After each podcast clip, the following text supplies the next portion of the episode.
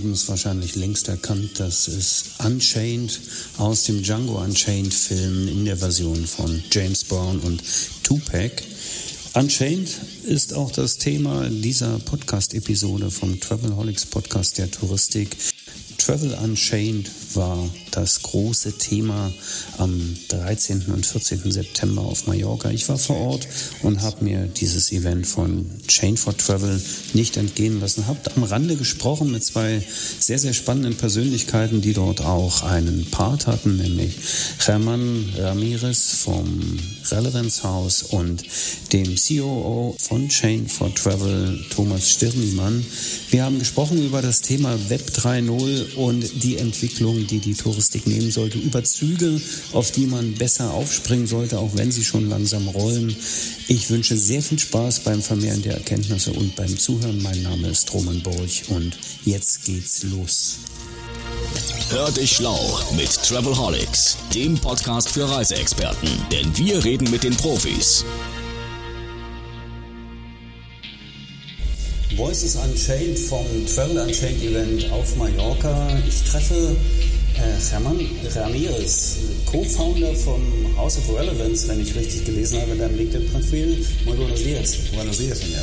Gestern hast du die Keynote gehalten auf dem Chain for Travel Event in Esmoli, also eine große Geschichte, wo über 200 Menschen da waren, sich zum Thema Blockchain verständigt, ausgetauscht und inspirieren lassen haben. Ich will jetzt nicht die ganze Keynote, Keynote nochmal abfragen, aber deine Hauptmessage, die da war, ist ja schon 3.0. Web 3.0 ist einfach das Neue, dem wir uns jetzt stellen sollten, ja? Absolut. Ja. Das Und ist richtig. Warum?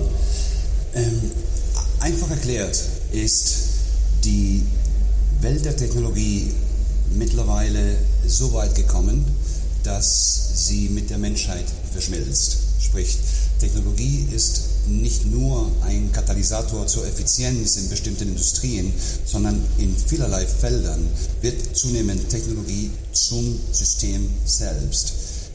Zentralisierte Technologie, wie wir sie heute erleben in den Händen von Google, Facebook und Co., sorgt dafür, dass einige wenige Unternehmen so viel Macht bekommen und besitzen, dass es nicht gesund ist für ein ausgeglichenes wirtschaftliches Modell. Und Dezentralisierung ist demnach die Antwort darauf, nämlich Web3.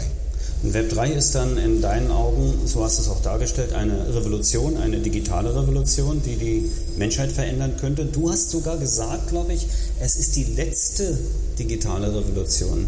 Richtig, in der Tat. Also ich habe äh, vor einiger Zeit die These aufgestellt, dass das menschliche Miteinander auf drei unterschiedlichen Säulen basiert, die einzeln oder in Kombination mehr oder weniger das menschliche Miteinander bestimmen. Das eine ist Information, die wir miteinander austauschen. Das andere ist die Interaktion. Das kann in Verbindung mit Information sein oder einfach nur, wenn ich jemanden umarme. Und das dritte ist die Transaktion. Das heißt, jede Art von wirtschaftliches, soziales Miteinander beinhaltet mindestens eins dieser drei Elemente. Es gibt kein viertes. Es ist Information, Interaktion oder Transaktion. Web 1 Mitte der 90er gab uns Information. Das Web 2 hat dafür gesorgt, dass wir auch interaktiv mit in dieser Welt äh, aktiv sein konnten. Und Web 3 ist die Ermöglichung der Transaktion in direkten Peer-to-Peer. Das bedeutet, damit ist der Kreis geschlossen und alle Technologien, die wir brauchen, um autark zu sein, ich spreche vom Homo economicus, sind bereits vorhanden. Und das ist deswegen die dritte und letzte Revolution. Nun würdest du nicht so weit gehen, dass du sagst, es ist das Ende der technologischen Entwicklung, weil das Selbstverständlich nicht. Nein, nein, so ist es nicht gemeint. Ja. Es ist, es wird garantiert sehr viele spannende weitere äh, Entwicklungen geben. Die nächste interessante Welle wird allerdings eher das Grundverständnis von Menschsein in Frage stellen, nämlich durch künstliche Intelligenz. Aber das schafft wiederum eine völlig andere Ebene. Noch sind wir Menschen unter uns und das sind unsere Säulen und damit haben wir alles, was wir technologisch brauchen, um eine eigene neue Welt zu erschaffen, wenn wir das wollen. Aber ist ein Stück weit, ich finde das sehr spannend und äh, wie immer ist ja hier nichts abgesprochen, sondern wir unterhalten uns einfach nur. Ähm, äh, sind wir nicht bereits auf dem Weg, unsere angestammte Welt also, dass wir unsere angespannte, äh, angestammte Welt äh, verlassen, ich meine, äh, Hashtag Metaverse, dass wir bereits beginnen, uns neue Räume zu suchen, in denen wir interagieren, uns informieren und natürlich auch Transaktionen auszuführen. Also ist das der Weg, dass wir tatsächlich dieses Menschsein auf den, in, in, ja, in den angestammten Biotopen, in denen wir uns entwickelt haben, irgendwie aufgeben, verlassen? Da ist, ist ich glaube, die spannendste Frage in dem Zusammenhang, was ist, was ist genau Menschsein? Mhm. Ja. Und ich glaube, solange wir Menschen, also solange wir, solange mal das Bewusstsein ähm, nach wie vor nur in den in existierenden Menschen äh, äh, stattfindet und noch nicht in Robotern, ähm, ist egal in welcher Form und wie wir uns bewegen, ist, sind wir immer noch wir.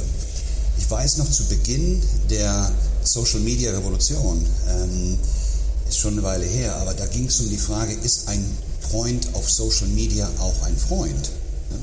Zum Glück sind wir mittlerweile so weit, dass wir verstehen, dass es um das, was wir fühlen und denken und nicht, nicht unbedingt das Physische. Ja, wir lösen uns langsam von dem. Ähm, aber das Bewusstsein, das Empfinden, das Denken, das ist das, was uns Menschen ausmacht. Und das bleibt nach wie vor noch bestehen, egal ob in einer 3D-Welt, in einer Web 2 sozialen Welt, in einem Chat oder so wie wir zwei gegenüber. Genau, wir schauen uns noch an, wir schauen uns in die Augen. Jetzt kann jeder werten, was ihm am liebsten ist, aber muss damit ja nicht negieren, dass das andere existiert. Ne? Das Richtig. andere existiert ja trotzdem. Du hast einen interessanten Ansatz ebenfalls gehabt, können wir auch ein bisschen vertiefen. Du hast gesagt, es ist letztendlich, äh, wir bewegen uns in eine Richtung äh, Community. Mhm. Und die Community ist eben nicht Web 2, wo mhm. wir dachten, weil also alle haben ja gesagt, Facebook und LinkedIn und all das, wir bauen jetzt lauter, oder von mir aus StudiVZ oder mhm. was immer es gab, ja. Äh, das, das sind ja nicht wirklich Communities. Letztendlich braucht es alle drei Elemente aus meiner Sicht, um in einer Community auch Wert zu schaffen und auch Wert austauschen zu können, sprich das transaktionale Element. Ansonsten, das, was wir aktuell noch im Web 2 erleben, ist eine, das Gefühl einer Community, aber was wir de facto machen, ist, wir erschaffen Wert gegenseitig und füreinander. Und die Extraktion dieses Wertes, die wird nebst natürlich, ob ich mich wohlfühle dabei oder was gelernt habe oder inspiriert bin, aber die, die monetäre, die finanzielle Komponente von dem, die gehört allein Mark Zuckerberg und seine Kumpanen. Sprich, dieses transaktionale Element des Wertschaffens, das bleibt darin bestehen. Ich mache ein Video und ich lade es auf YouTube hoch. Und damit inspiriere ich, informiere und sonstiges andere Menschen. In seltenen Fällen werde ich Geld verdienen. In vielen Fällen werden hoffentlich Menschen einen Wert in meiner Community erleben. Aber die Kohle, die bleibt in Palo Alto bei Larry Page. Und das ist eben der Faktor, den es braucht, um wirklich eine autarke eigene Community zu sein, in der nicht nur Wert geschaffen, sondern auch peer-to-peer -peer direkt miteinander ausgetauscht wird. Und dafür braucht es diese dritte Komponente, Information, Interaktion, Transaktion. So schließen wir einen Kreis und bilden eine wirkliche Community, die Wert schafft, Austausch und im Zweifel auch monetarisiert. Ein weiterer Gedanke, der mir gestern kam, als ich dir zuhörte, was übrigens wirklich eine sehr spannende Keynote ist, äh, würde mich freuen, wenn die irgendwo nochmal aufgezeichnet, nochmal anzuschauen wäre. Wenn nicht, hört ihr zumindest in diesem Podcast und ein paar Gedanken von äh, Hermann. Ähm, ist das nicht ein Stück weit auch eine sehr westliche Sicht, die wir da haben? Also ist das, ist das weltweit zu betrachten, diese, diese Gedanken äh, und, und diese Entwicklung? Oder sind wir da sehr weit einfach auch so, sagen wir mal, äh, ja, west, westzentrisiert oder wie, wie, wie immer man dann, dann Wort finden möchte. Also sehen wir das nicht sehr stark aus einer Perspektive des äh, Wohlstands äh, auf einer hochtechnologisierten Gesellschaft, in der wir ja leben, aber nicht alle Menschen? Ich würde unterscheiden, ein, ein Stück weit gebe ich dir recht, ich würde unterscheiden jedoch zwischen ähm, West, Ost und more ähm, technologisch advanced oder nicht. Ja. Ähm, aber das Grundprinzip, denken wir mal zurück an die, an die Höhlenmenschen, ja? ähm, bevor es Länder gab, bevor es Westen, Osten oder überhaupt ne, äh, gab. Äh, das, das Grundprinzip des menschlichen Miteinanders, das war schon immer so. Wir haben uns mit Grunzen verständigt, bevor wir Sprache erfunden haben. Und so haben wir Interaktion und Information ausgetauscht. Wir haben ein, ein Wolfsfell für ein Stück Bisonfleisch getradet in Barton, weil wir noch keine Münzen hatten. Also das Grundprinzip dieses menschlichen Miteinander, das besteht seitdem der Mensch Mensch ist. Und durch diesen Intellekt diese Bedürfnisse an Nähe, Information, Sicherheit und all dem, was wir über die Maslow-Pyramide kennen, äh, miteinander austauschen. Und das hat demnach in tiefen Sinne null zu tun mit Technologie. Technologie ist ein Katalysator, der das ermöglicht. Und in der heutigen Welt sind wir so weit technologisch, in der, in der westlichen Welt vielleicht, um dann Ausdruck zu wenden, sind wir so weit fortgeschritten, dass wir das alles technologisch abbilden können. Aber diese Grundbedürfnisse, die stammen aus der Höhle der Menschen. Der ich muss jetzt zugeben, dass meine Frage tatsächlich auch ein bisschen rhetorisch war, weil ich möchte die Antwort benutzen, um den Zuhörern und speziell jetzt, also ist ja deutschsprachiger Touristikraum vorwiegend, ein bisschen die Angst zu nehmen, dass es darum geht, eine hochtechnologische Geschichte zu haben. Das ist tatsächlich ein Mindset. Ne? Hundertprozentig. Also Blockchain, Chain for Travel oder überhaupt das ganze Thema ist eigentlich eher ein Mindset als eine Technologieentwicklung. Also auch als Non-Techie, ich werde nachher mit äh, Thomas Stirnimann sprechen, der ja äh, eröffnet hat mit I'm not a techie, äh, also auch als Non-Techie muss ich da äh, achtsam sein und, und, und sollte zusehen, äh, welche, welche Möglichkeiten ich da habe und wie ich mich einbringen kann. Ja? Hundertprozentig. Technologie ist nur ein Katalysator. Ähm, auch jetzt gar nicht lange her, wir reden über Blockchain, wir versuchen, wir gehen einen Schritt weiter, aber über die letzten Jahre hat das Stichwort digitale Transformation uns überall irgendwie verfolgt. Ja? Ähm, digitale Transformation ist verwechselt worden mit technologischem Fortschritt und die Nutzung digitaler Technologien. Aber etwas, was ich immer sage, ist, wenn ich einer Raupe Flügel anklebe, habe ich kein Schmetterling gemacht. Sprich, es geht um Metamorphose. Ja? Es geht um digitale Transformation in der Veränderung unseres Denkens. Und darum geht es am Ende des Tages. Ist immer eine Frage des Mindsets. Technologie, wir nennen es Technologie. Früher waren es Werkzeuge. Ja? Sie waren immer nur dafür da, Dinge zu ermöglichen, die vorher nicht möglich waren. Aber am Ende des Tages, was wir daraus gemacht haben, das oblag uns, unsere Einstellung und ist immer eine Frage vom Mindset. Wir haben Pfeil und Bogen, zurück zu den Höhlenmenschen, Pfeil und Bogen erfunden, um jagen zu können. Und eines Tages hat sich jemand umgedreht und mit Pfeil und Bogen angefangen, seine Mitmenschen zu ermorden. Pfeil und Bogen sind nicht böse. Waren nicht, waren nicht das Problem. Es war das Werkzeug. Ja, Technologie ist ein Werkzeug. Was ich mit diesem Werkzeug erschaffe oder zerstöre, behalte oder teile, das obliegt meiner Einstellung. Das heißt, es wird immer eine Frage vom Mindset bleiben. Und wenn wir das verinnerlichen, können wir vielleicht ein bisschen Angst von der Technologie wegnehmen, weil die Verantwortung obliegt unserer Haltung. Und Blockchain als dezentralisiertes System, was demokrat, eher demokratisch äh, auf eine Weise halt gehandelt wird, ist dann natürlich ein Stück weit sicherer, weil es halt eben nicht den, den einen gibt, der plötzlich sagt, ich könnte ja auch mal auf meinen Mitmenschen zielen oder so. Wenn die Dezentralisierung tatsächlich stattfindet, was im Moment nicht unbedingt immer der Fall ist, dann stimme ich dir zu. Dann ist es richtig. Ähm, wenn ich ein dezentralisiertes System habe, aber die wichtigsten Bestimmungswege ähm, und die Macht zum Beispiel durch, ich halte sehr viele Tokens in einem bestimmten, das heißt, ich habe trotzdem eine Mehrheit, ja? das heißt, ich kann trotzdem überbestimmen, ähm, dann ist es nicht wirklich dezentralisiert. Das heißt, auch da ist es wirklich die Frage von, nutzen wir die Technologie so, wie sie gedacht ist, um das zu erreichen, was sie ermöglicht, oder versuchen wir das als Schein zu präsentieren, um davon zu profitieren, was menschlich ist, aber nicht im Sinne des Erfinders oder der Erfinderin oder der Erfinder. Zumindest bei Chain for Travel scheint es ja so zu sein, dass dieser dezentralisierte äh, demokratische Gedanke ganz gut funktioniert. Also ich habe als Validator, wenn ich jetzt hier äh, dabei bin, genau eine Stimme, egal wie groß meine Company ist und egal wie viele Tokens ich habe. Ich bin ein, ein Validator, das ist, ein, das ist vielleicht ein wichtiges Thema. Gehen wir mal ein Stück in Richtung Touristikunternehmen und noch ein Stück in Richtung Tourismus, äh, Tourismuswirtschaft. Du bist Blockchain-Experte seit langer Zeit.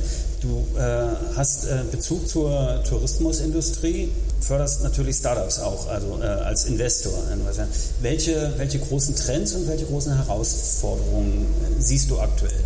große Trends. Einerseits ähm, die Verschmelzung von Blockchain-Technologie, Web3, NFTs und das, was sie ermöglichen, und Metaverse zur Erschaffung einer, neuen digitalen Welt, die eben letztendlich es erlaubt, in Eigentum und Besitz nach wie vor Ownership auch in die virtuelle Welt zu übertragen. Das ist ein, das ist ein fantastisches Phänomen, was sich im Moment äh, äh zusammenschwirrt. Und ich hoffe sehr, dass Metaverse dezentralisiert sich durchsetzt.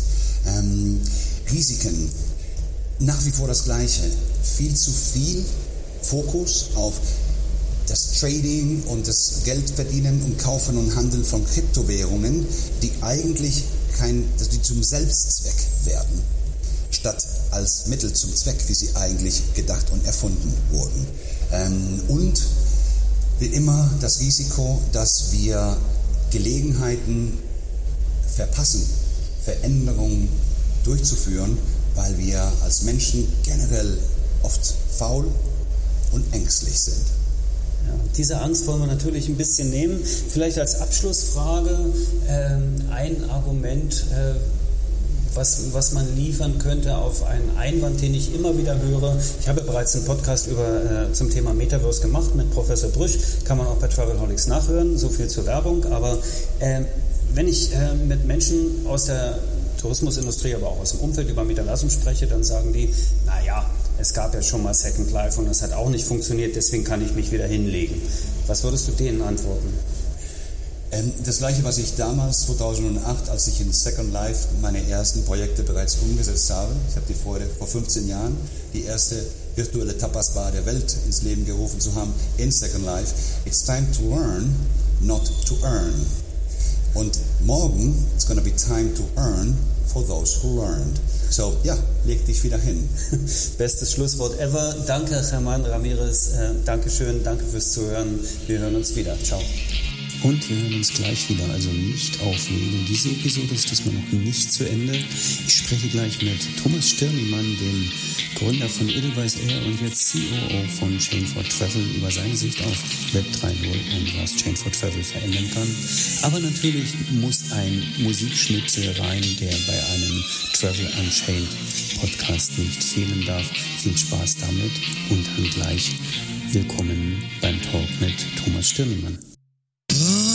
cheio na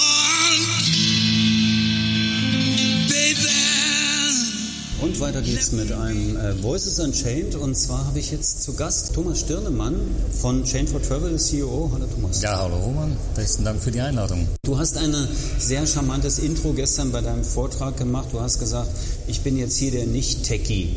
Und ich dachte, wenn jetzt der Nicht-Techie da am Start ist, dann lade ich genau den mal äh, für eine Podcast-Episode ein.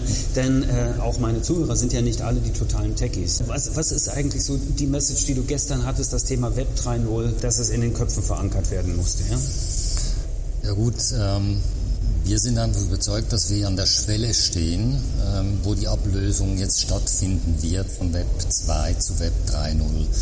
Und äh, wir möchten die Industrie, also die Tourismusindustrie weltweit, die ja riesig ist und eigentlich unlimitiertes Potenzial bietet, eben für Blockchain-Technologie, zu überzeugen, hier einzusteigen. Es ist ja ein Ansatz, ein, ein Konsortiumansatz, äh, das von der Industrie für die Industrie angedacht ist.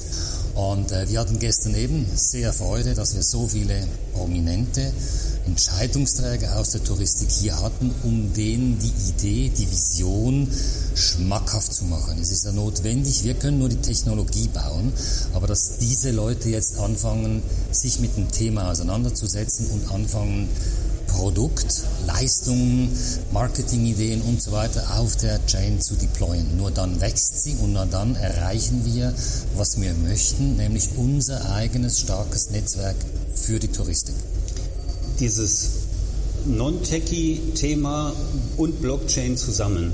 Wie lässt sich das in einfachen Sätzen erklären? Also wie würdest du jetzt sagen, okay, die Blockchain, ist es die einzige Lösung, ein, ein Web 3 zu bauen oder ist es ein Teil des Ganzen?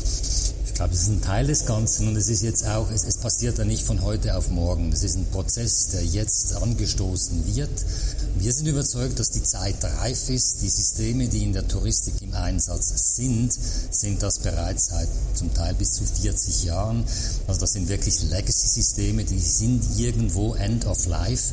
Und die Touristik wurde auch wegen der Pandemie sehr stark gebeutelt und ist jetzt glaube ich, sehr aufnahmebereit für neue, frische Ideen, für ein skalierbares System, das eben auch viele Transaktionen zulässt, zu ganz vernünftigen Preisen, weil wir das eben im Konsortium betreiben. Und darum treffen wir auf so viele offene Ohren. Das finde ich ganz spannend, denn dieses Chain for Travel Projekt, also was ja dann später in eine Stiftung überführt wird, jetzt ist es quasi, ihr seid dabei, dieses Projekt aufzubauen, ist in der Schweiz angesiedelt, wahrscheinlich weil es aus rechtlichen Gründen nicht anders geht, wie man äh, wahrscheinlich einfach hört, du bist Schweizer, das heißt, was habt ihr dafür, also was sind die Vorteile oder warum ist es in der Schweiz? Die Firma ist in, ist in Zug, das ist in der Zentralschweiz, ähm, ähm, ähm gegründet worden und ist auch dort zu Hause, unweit von Zürich, also nur ein halbes Stündchen. Und äh, Zug ist so das äh, selbsternannte Crypto Valley ähm, von Europa oder weltweit. Also es gibt da sehr viele äh, Blockchain-Firmen, die ansässig sind. Es gibt auch mehrere tausend Leute, die da schon arbeiten in dem Bereich, in der Industrie. Und Zug ist als Kanton, so heißen bei uns die Region, ähm, schon sehr fortschrittlich, auch was die Bewertung, also was Steueraspekte anbelangt und so weiter. Man hat da einfach eine Berechenbarkeit, die es in Deutschland diesbezüglich noch nicht gibt. Darum ist der Standort in, in, in der Schweiz, in Zug. Das ist unser Head Office und dann haben wir unsere Tochtergesellschaft in Düsseldorf. Äh, Deutschland ist der wichtigste Markt jetzt für uns, zu Beginn zumindest. Danach schauen wir ganz klar äh, auf eine weltweite Abdeckung. Aber ist es so, dass ihr, äh, so wie ich es verstehe, jetzt nicht unbedingt Geld verdienen wollt mit der ganzen Geschichte, sondern tatsächlich diese, diese, diese, diese Blockchain aufsetzen wollt als weltweites, ja, es ist, glaube ich, das erste touristische Mainnet, was ihr, was ihr anstrebt. Ne? Ja gut, wir streben einfach das erste komplette touristische ja. Mainnet an. Äh, tönt vielleicht ein bisschen abgehoben, aber ja, das soll es sein. Und äh, nee, wir verdienen kein Geld. Wir haben äh, Gott sei Dank Enthusiasten äh, gefunden, Supporters, Investoren, die Gründer. Wir haben ein klasse Team zusammen. Wir haben sehr gute Advisors. Ich glaube, es ist unser Vorteil. Wir sind sehr gut vernetzt in der Branche und ähm, wir, wir haben genug Geld zusammen gefoundet oder gesammelt, wie, wie, du immer möchtest, äh, um das jetzt fertigzustellen. Danach, korrekt, werden wir die intellektuellen Rechte in eine Stiftung überführen, damit das auch stabil bleibt. Das soll nicht übernommen werden. Das ist here to stay, wie man so schön sagt. Und, äh, und die, die, die Chain for Travel AG wird dann ein Mitglied der Blockchain. Ich glaube, das bleibt ein bisschen der Motor. Wir haben sehr viel Vorsprung, wir haben Wissensvorsprung, wir können gute Expertise liefern für potenzielle Kunden, also Teilnehmer auf der Chain im Bereich Marketing, Produktentwicklung, äh, Technologie etc. etc. Also so ist das angedacht. Und äh, das Geld, das wir ähm, bekommen haben, sollte eben reichen, um das fertigzustellen.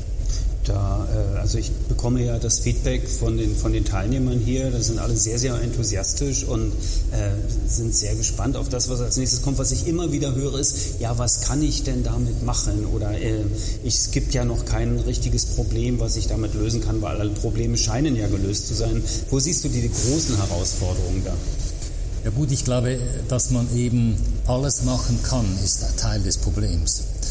Also äh, es tönt ein bisschen blöde, aber äh, das übersteigt dann eben die Vorstellungskraft von vielen Leuten. Ja, was kann ich damit machen? Ich kann alles damit machen. Vor allem aber ist es ein ist die Idee, dass wir ein standardisiertes Programm haben oder eine Blockchain. Also du kannst dann, äh, vergiss die Hunderten oder Tausenden von APIs, die heute existieren, die sehr, sehr viel Geld kosten.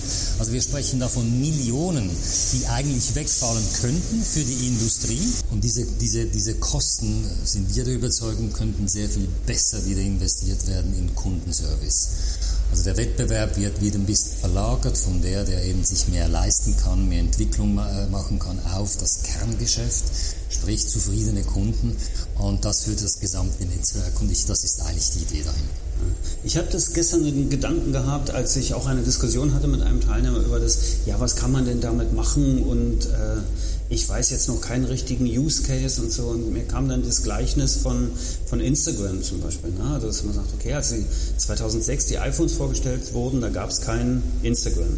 Und Instagram ist eigentlich nur entstanden, weil es Smartphones gab, weil diese Möglichkeiten es waren. Es ist sozusagen ein bisschen die Blockchain, die touristische Blockchain vielleicht so eine Art Smartphone für die Touristik, also eine Art Betriebssystem, was neue Sachen ermöglicht und, und kreativ einfach werden lässt.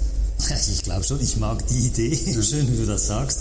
Äh, ich sehe das genauso. Ich meine, wenn wir die Blockchain auf den Markt lassen, werden sich Leute beginnen damit auseinanderzusetzen, die von Touristik gar keine Ahnung haben. Und das ist eben der klasse Ansatz. Die werden uns begrüßen mit Ideen, die wir uns noch nicht mal vorstellen können. Und das ist, glaube ich, der spannende Ansatz. Die kommen dann rein, irgendwelche wirklich cleveren Leute, und wir werden das dann äh, beobachten, bewerten und möglicherweise auch entwickeln mit diesen, mit diesen Leuten. Das ist wirklich der spannende Ansatz. Das ist auch die dezentrale Geschichte.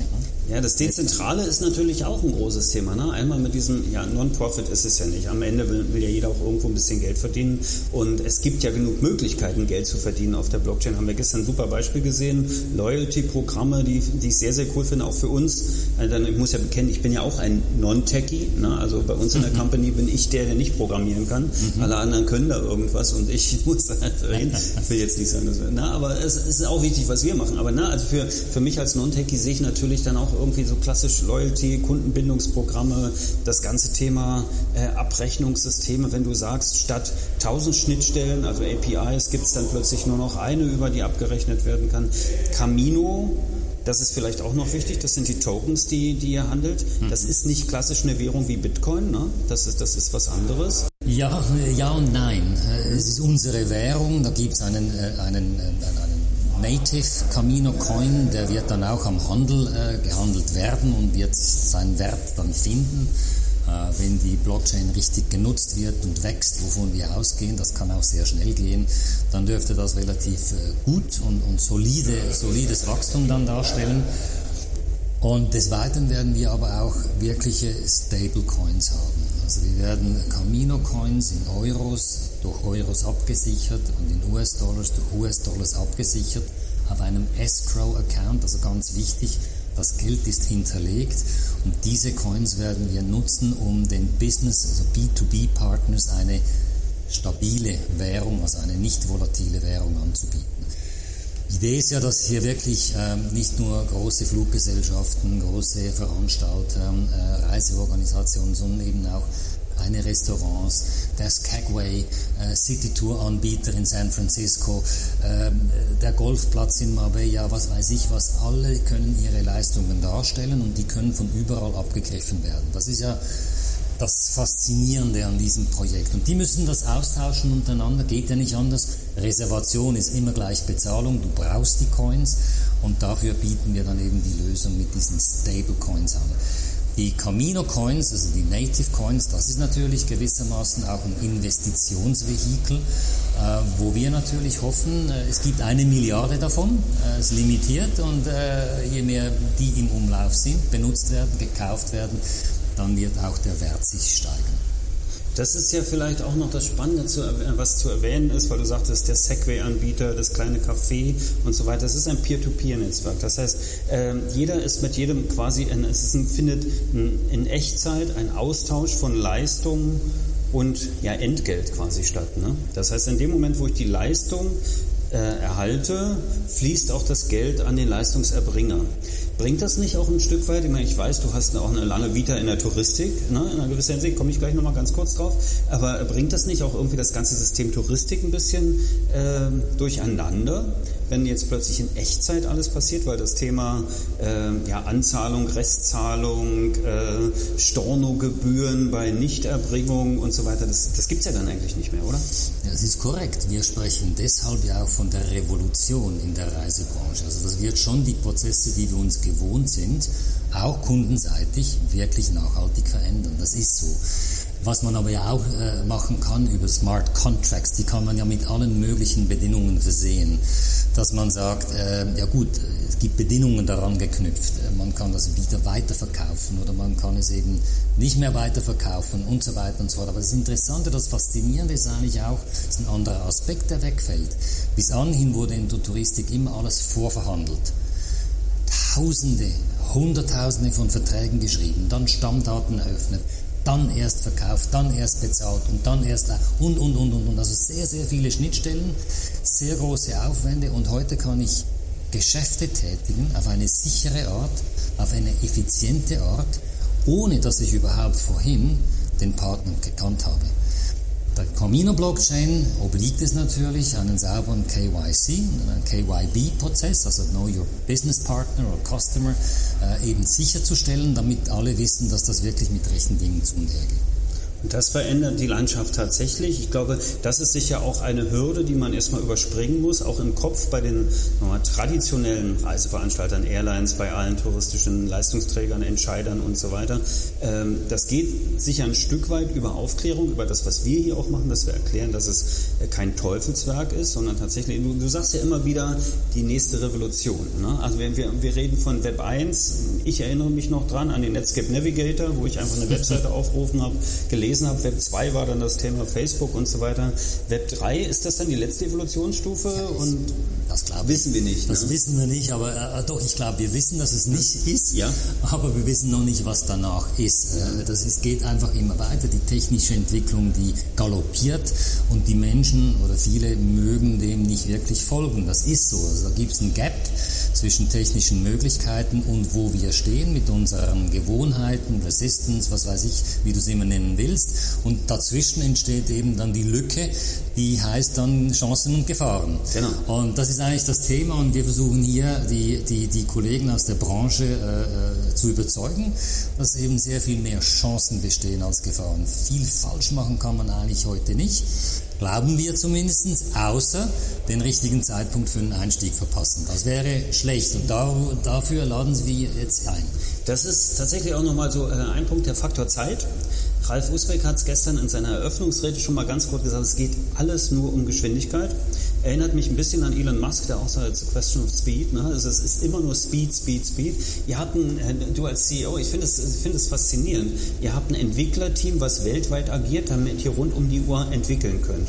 Ist das äh, eine Neuerung oder ist das eure Idee gewesen oder, oder ist das möglich? Ja, das ist auch ein bisschen daran geschuldet, dass wir hier in Europa zu wenig Leute finden. Also suchen wir sie anderswo auf der Welt, wo man auch sagen muss, technologisch gesehen, sind die eigentlich weiter als wir. Also das Thema Blockchain ist in, in, Südamerika, in Asien, das ist einfach weiter fortgeschritten. Und für uns ist dann diese Lösung eigentlich auch sehr ideal, weil wir eben nicht nur rund um die Uhr arbeiten können an den Themen, sondern auch testen. Und wenn getestet ist, kommt wieder, geht die Sonne wieder auf und wir können die Resultate wieder verarbeiten und neuen Auftrag geben. Also es ist wirklich so ein, ein, ein like a clockwork und äh, das hat sich sehr gut eingespielt. Ähm, zum Teil sehr gut, zum Teil gut. Das ist klar, wir sind im Aufbau, wir sind sehr schnell gewachsen. Ja, es ist Speed, aber wir glauben auch, dass sobald die Chain dann freigegeben wird am Markt, dann äh, wird sie wirklich sich akzelerieren und beschleunigen und, und darum ist es wichtig, dass man von Anfang an dabei ist, um diese Entwicklung mitzumachen und dann nicht auf den Zug aufspringen zu wollen, der dann schon mit 200 viel zu schnell ist. Viel zu schnell äh, und, und, den Bahnhof schon verlassen hat und, und ja. das möchten wir gerne den Kollegen hier mitgeben. Jetzt zitiere ich mal Wolf Biermann, einen alten Liedermacher aus, aus Deutschland, der sagt, es ist immer bequemer in einem stehenden Zug sitzen zu bleiben, als auf einen fahrenden aufzuspringen. Aber nur das Aufspringen bringt einen tatsächlich irgendwie ein Stück weiter.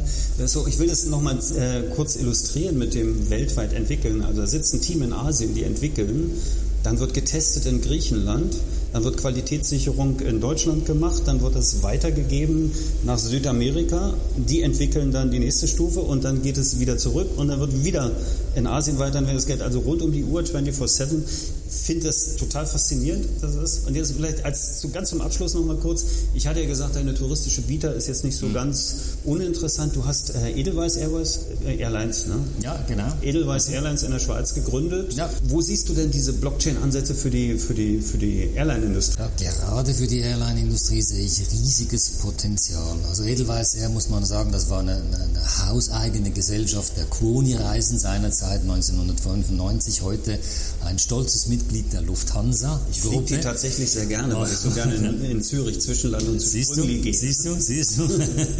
und das sieht auch immer noch gleich aus, bin ich immer noch stolz drauf, das ist, äh, das ist alles wunderbar. Aber äh, zurück zur Frage, ähm, äh, wie die Airlines untereinander abrechnen. IATA, also Bank Settlement Plans, Systeme, 40 Jahre alt. Wenn man sich das mal zu Ende denkt mit Blockchain, wenn die Airlines Sitze über Blockchain absetzen würden, würde theoretisch dieser ganze Apparat obsolet. So, das passiert definitiv nicht von heute auf morgen, aber die Chance besteht. Und da sind Millionen von Kosten darin vergraben, und die, die die Airlines besser brauchen könnten für Kundenservice, für Flugzeuge, für Umweltprojekte etc. etc. Äh, dann gibt es natürlich Kleinigkeiten, äh, Voucherlösungen, schon nur für, für Lounge-Zugänge für, wenn Verspätungen sind, hat man immer wieder gesehen jetzt. Den Kunden besseren Service bieten, kann man machen mit der Blockchain. Loyalty-Programme, also die, die eben weltweit zu vernetzen und nicht proprietär und nicht jeder sein eigenes Süppchen kochen. Und ich glaube, da liegt der Charme, der Reiz, die Faszination, aber eben auch die Fragezeichen in Bezug auf Blockchain. Es ist natürlich auch so, dass damit ist ja sehr disruptiv. Ne?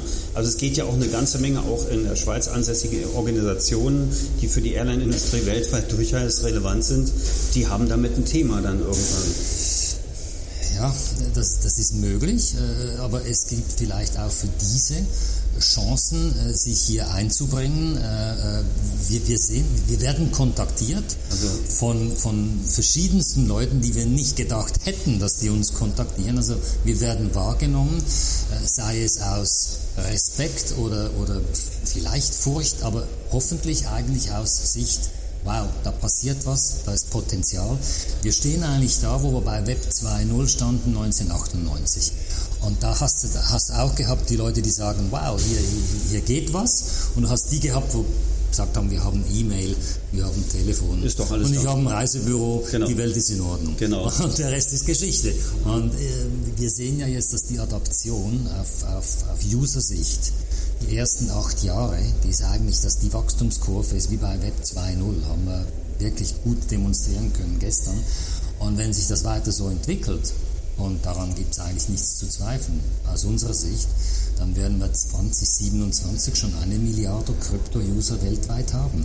Und diese Leute warten ja eigentlich sehr eagerly, also, also gespannt darauf, endlich einen richtigen Use Case, also eine richtige Destination für ihre Investments zu haben. Und die Reisebranche bietet das. Ich meine, da gibt es unlimitierte Möglichkeiten, wenn man sich mal das vorstellt.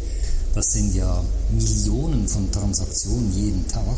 Und wenn wir die alle effizient abwickeln können.